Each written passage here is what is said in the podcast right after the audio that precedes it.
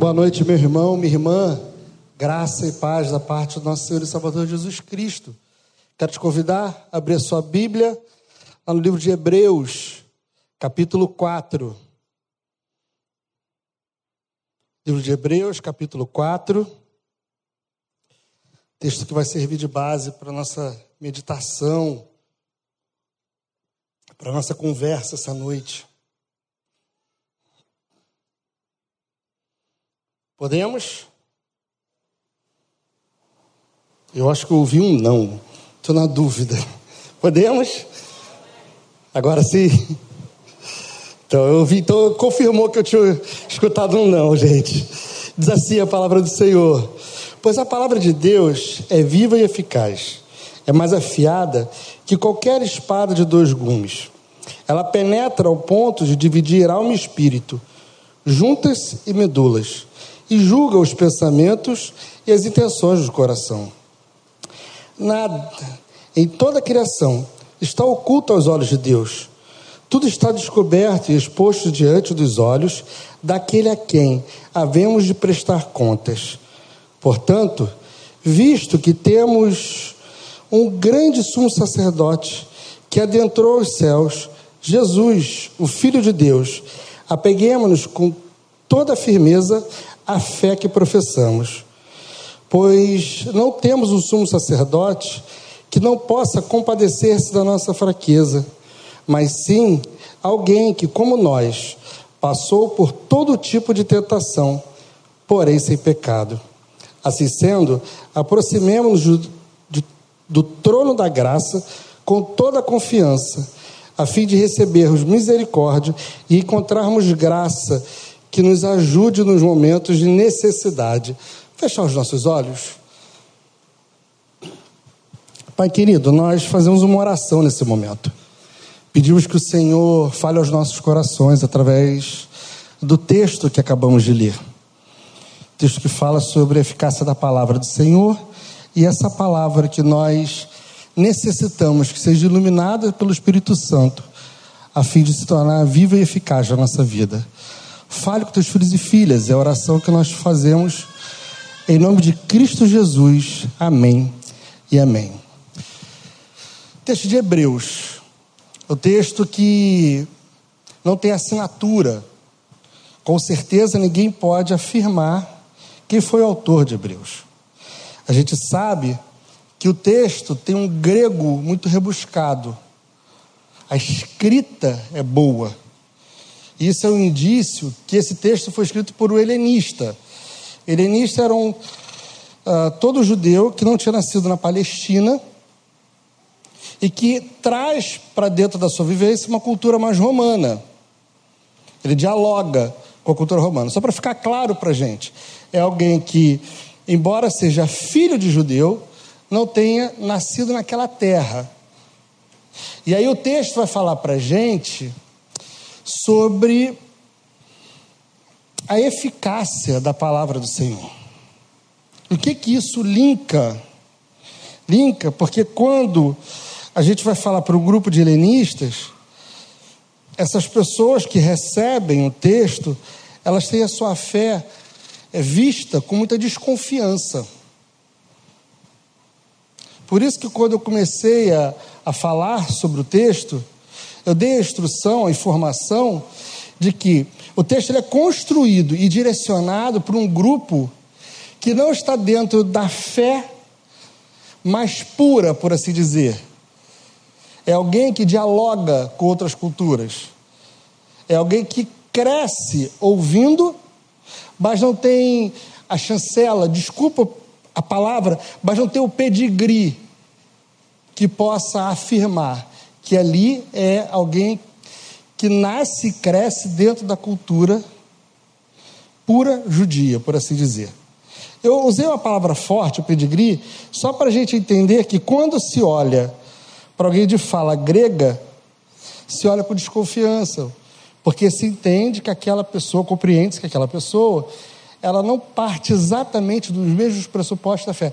Sabe quando de manhã, não sei quem ouviu a mensagem, o Daniel falou muito bem sobre isso quando ele disse que os outros a fé dos outros é sempre vista com mais desconfiança, que a gente sempre olha com a interrogação, é exatamente isso. A fé de um grupo era observada de longe e com uma interrogação. Por isso que no capítulo, no versículo 13, o autor já coloca claro para a gente, está com a sua Bíblia aberta aí?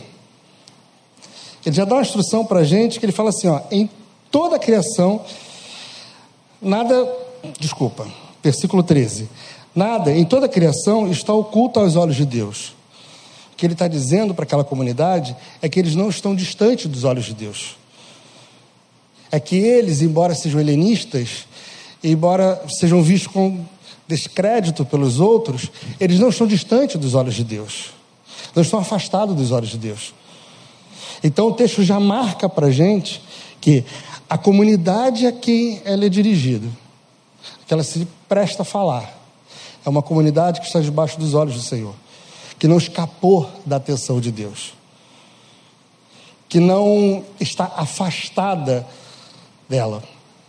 E lá no versículo 12, ele vai dando instruções que para a gente são essenciais.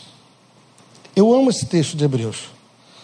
E eu gosto muito dele porque eu já vi ele sendo usado de formas tão tortas, de formas tão pesadas, que ele traz mais peso em alguns púlpitos do que alívio e paz. Sabe por quê?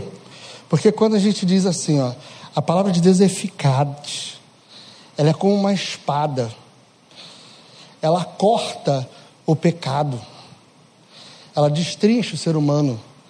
A gente traz para esse peso, um, para esse texto, um senso de justiça e geralmente aplicado a outro, dizendo o seguinte: se a palavra de Deus entrar na sua vida, você vai ser, você vai ser fatiado e ela vai chegar ao ponto.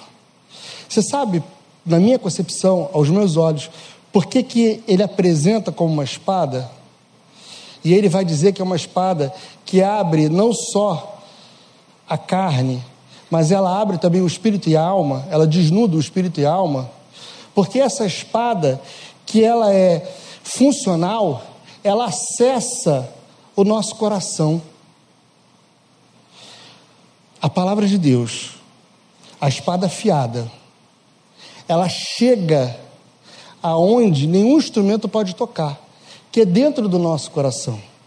Nosso coração de pedra, nosso coração duro nosso coração perverso, nosso coração que muitas vezes é incapaz de se curvar e olhar a necessidade do outro. Eu já falei isso mais de uma vez aqui nesse púlpito. A palavra de Deus, a Bíblia, ela nunca é para ser olhada a partir da ação de Deus na vida do outro, contra o próximo. Ela sempre vai falar contra o nosso pecado, contra as nossas fragilidades. Ela vai falar contra o que nos afasta de Deus. Usar esse texto para exemplificar que o outro precisa ser tocado por essa palavra, por essa espada penetrante, é deixar de reconhecer que eu e você somos alvos de uma espada que toca tão profundo e que nos faz sair desse lugar de sermos corretos e certos aos nossos olhos e nos permite estar no senso de justiça, onde todos nós nos reconhecemos como pecadores diante do Pai. Senso de justiça. Todos nós somos pecadores diante do Pai. Todos nós apesar das nossas boas ações, das nossas boas intenções, apesar do que nós queremos mostrar para o outro, todos nós somos pecadores diante do Pai. Todos nós precisamos, diariamente, sermos tocados pela Sua palavra. Ter essa palavra é, firmada, enfiada na gente com tanta precisão que quebre a dureza do nosso coração e nos faça enxergar o quanto nós precisamos de Deus, o quanto nós somos necessitados do Pai. Na parte B do versículo 13, ele diz assim: ó, tudo que está descoberto e exposto diante dos olhos daquele a quem havemos de prestar contas. Eu sempre gosto de confessar o pecado no púlpito, né? Eu subo aqui e confesso sempre o pecado. Eu sou o estilo de pessoa que tenta convencer a Deus que a coisa, que eu não fiz a coisa certa porque algo me impediu. Eu sou o estilo de crente que tenta dizer para Deus o seguinte: eu não trouxe, eu não fiz o meu dever de casa porque o cachorro comeu minha lição. Eu não entreguei o relatório porque faltou luz na hora que eu estava fazendo.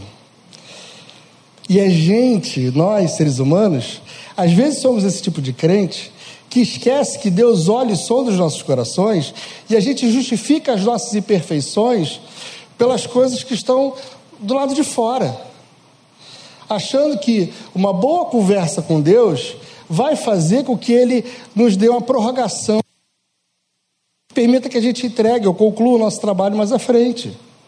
E a ideia que o texto traz para a gente é de uma leveza, onde ele diz e forma que todos nós estamos debaixo da graça do Senhor e que por Ele somos salvos.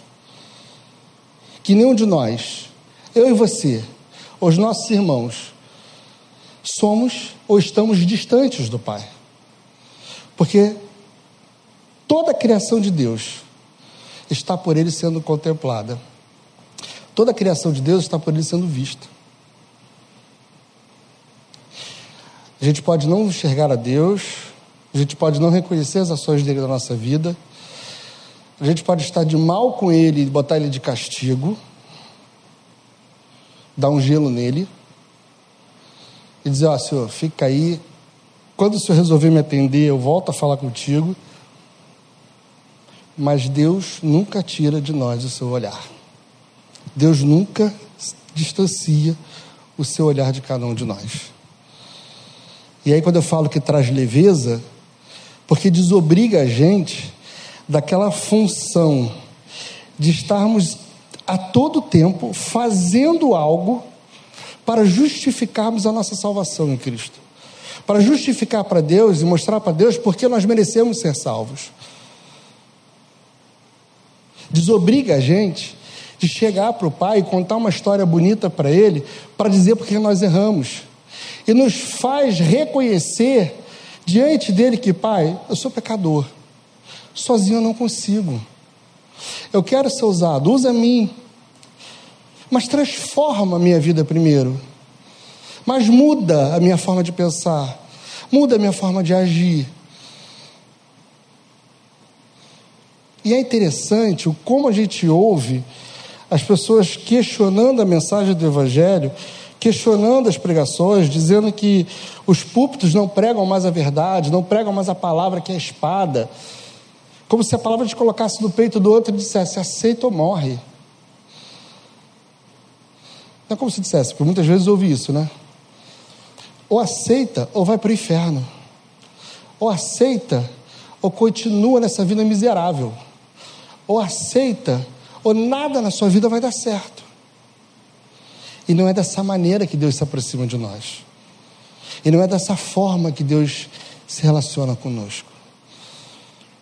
A palavra do Senhor, ela é eficaz, ela é verdadeira ela é vivificada pelo seu Espírito.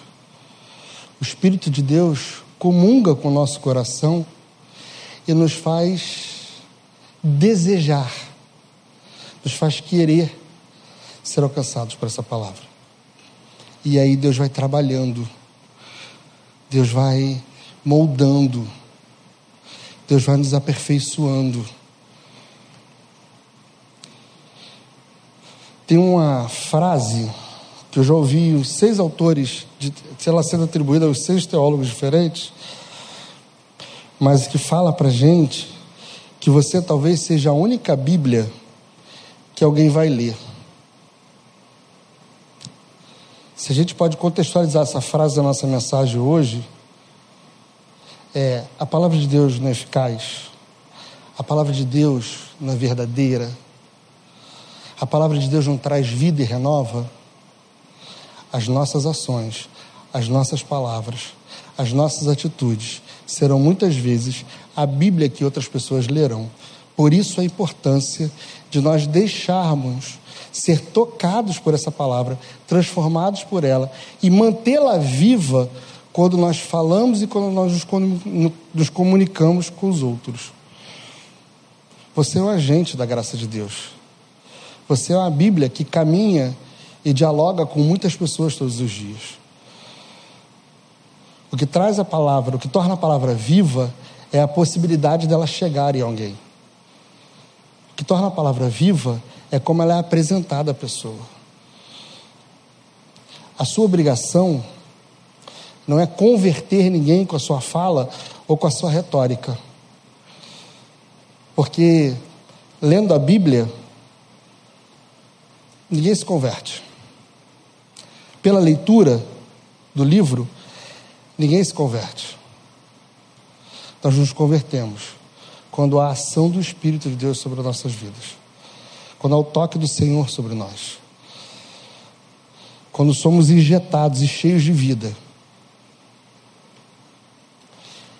Então, se você tem dificuldade de comunicar a palavra de Deus, porque você acha que não é capaz de pregá-la ou de converter alguém, é realmente você não é. Nem eu sou, nenhum de nós seremos um dia. Porque ela se torna viva. Quando o Espírito de Deus a vivifica, ela se torna viva quando nós a levamos e quando nós a pregamos. Ela se torna viva quando a gente consegue através da transformação, que Deus olhe para as nossas intenções e para as nossas ações e perceba que aquilo que nós fazemos não é de forma alguma tentando comprar o seu favor ou justificar que somos merecedores, mas fazemos porque compreendemos que é isso que o Senhor requer de nós, porque compreendemos que assim vive aqueles que foram alcançados e tocados pelo Senhor a vivicidade da palavra, ela é eficaz, porque o Espírito de Deus soprou antes dentro de nós, que o Espírito de Deus falou antes conosco. Então, ao invés de a gente ficar criticando, tentando achar culpados em A, B, C ou D, a gente precisa, no autoexame, ter a coragem de reconhecer que o problema pode estar na gente. Que o problema pode ser as nossas ações que não são tão bem pensadas, elaboradas, colocadas diante de Deus. Que as nossas dificuldades de, de reconhecer o nosso pecado também impossibilita a nossa ação de comunicar o Evangelho e de falar do amor e da graça que o dia nos foi alcançado. Sabe qual é a boa esperança nisso? Está lá no versículo 15. Está com a sua Bíblia aberta aí? Desculpa, versículo 14. Está lá no versículo 14, diz assim: ó, Portanto, visto que temos um sumo sacerdote que adentrou o céu, Jesus, o Filho de Deus, apeguemos-nos com toda a firmeza e a fé que professamos nele, pois não temos um sumo sacerdote que não possa compadecer-se das nossas fraquezas, mas sim alguém que, como nós, passou por todos os tipos de tentações. Aquele que nos vivifica é aquele que se compadece de nós e aquele que sabe, assim como eu e você, como é difícil superar as nossas tentações, como é difícil reconhecer o nosso pecado, como é difícil colocar de lado muitas vezes o nosso ego, a nossa certeza espiritual de bons moços, de boas moças, e nos possibilita reconhecer que somos sim pecadores e que por eles somos tocados e transformados, por eles somos abençoados que nas nossas dificuldades são por eles fortalecidas, que nas nossas fraquezas são por, eles, por ele transformadas. Aquele que se oferece a nos ajudar é aquele que não conhece a nossa dor de forma teórica, mas conhece as nossas fraquezas de forma prática, porque também a experimentou. O nosso sumo sacerdote não é alguém que olha do alto com um olhar de julgamento, um olhar altivo, achando-se melhor do que a sua criação, mas se coloca ao mesmo nível da sua criação quando envia Jesus Cristo de Nazaré para por nós pagar pelo, por pecados que não cometeu, para pagar pelos nossos pecados, para nos dar a certeza de que apesar de quem somos, da onde viemos, como pensamos, como falamos ou como agimos, a esperança e a possibilidade de vivermos em paz, porque vivemos na certeza de que Jesus Cristo de Nazaré caminha conosco. Há uma possibilidade de vivermos com paz. Há uma possibilidade de vivermos leve. Há uma possibilidade de consertarmos a história se nós estivermos dispostos a nos transformar. A gente só percebe mudança quando somos capazes de reconhecer que ela tem que partir daqui. E daqui não é de dentro, é de nós. Daqui não é algo que não existe.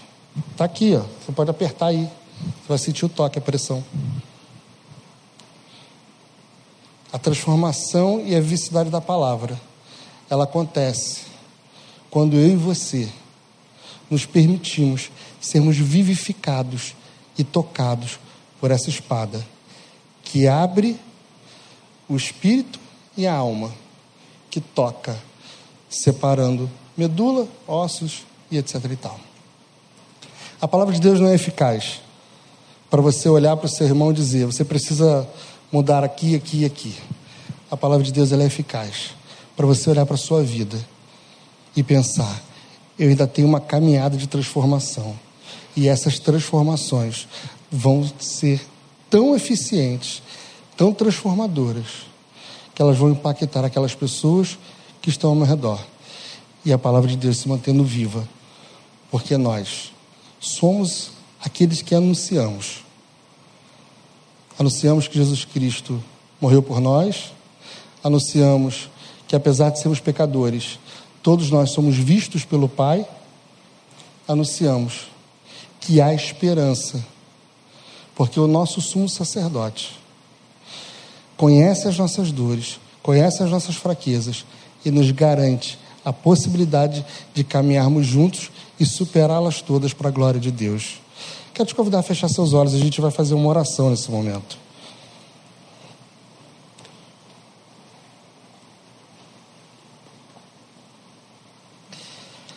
Pai querido, nós, filhos do Senhor, homens e mulheres que um dia fomos tocados por essa espada de dois gumes que consegue transformar, tocar o coração de pedra e atravessá-lo, transformá-lo em um coração que se regenera todos os dias. Não um coração perfeito, mas um coração que busca ser transformado. Nós, como filhos do Senhor, como servos do Senhor, desejamos entender que prestamos contas a Ti, que o Senhor conhece a intenção do nosso coração, que não há qualquer desculpa ou fala nossa que justifique as nossas atitudes, porque o Senhor não está olhando apenas o que sai da nossa boca, mas o Senhor olha a intenção, os motivos, o, como está o nosso coração. E com isso nós pedimos ao Senhor que nos permita termos a coragem de chegarmos diante de Ti, colocar o nosso discurso bonito, a nossa retórica de lado, as nossas justificativas, plausíveis ou não de lado, e fazer uma oração simples, dizer, Pai, somos pecadores, sou pecador, preciso de Ti, preciso ser transformado pelo Senhor. Os meus erros, as minhas fraquezas precisam ser tocadas pelo Senhor. Porque somente assim a palavra de Deus se torna viva em nós. Quando a gente confessa a Ti a nossa total incapacidade de justificarmos a nossa salvação e com isso reconhecemos que somos salvos porque o Senhor, na sua infinita graça e bondade, não tira, retira os seus olhos de nós e sempre nos abençoa. Deus, se há alguma coisa que nós podemos colocar diante de Ti agora, são as pessoas que nos cercam, que convivem conosco e que ainda não conseguiram compreender o quão bom, o quão leve é reconhecer que somos pecadores e confiarmos integralmente em Ti e pelo Senhor sermos transformados. Toca, toca nas nossas casas, toca nas nossas famílias e que a gente possa ser esse evangelho, essa boa nova, que da nossa boca flua sempre boa nova, que traga vida, esperança, que as nossas ações sejam sempre para o bem, nunca para mostrarmos o quanto fomos transformados, o quanto somos bons, mas para fazer o bem, porque é isso. A gente precisa não apenas levar o pão, mas realmente se importar com aqueles que vão receber o pão. A gente precisa se importar. A gente precisa ser usado pelo Senhor, mas não para com vaidade falar, olha como Deus me usa. Mas com todo respeito e sinceridade, apesar das minhas falhas, das minhas fraquezas, Deus me usa. Porque em nome de Cristo Jesus, eu sou transformado por Ele e por Ele instrumentalizado para pregar a Sua palavra. Que essa seja sempre a nossa oração. Que a certeza de que o Senhor está conosco, que o Senhor supra as nossas necessidades e que o Senhor nos ajuda na nossa fraqueza e olha para nós, nunca saia do nosso coração. Em nome de Cristo Jesus que nós oramos. Amém e amém.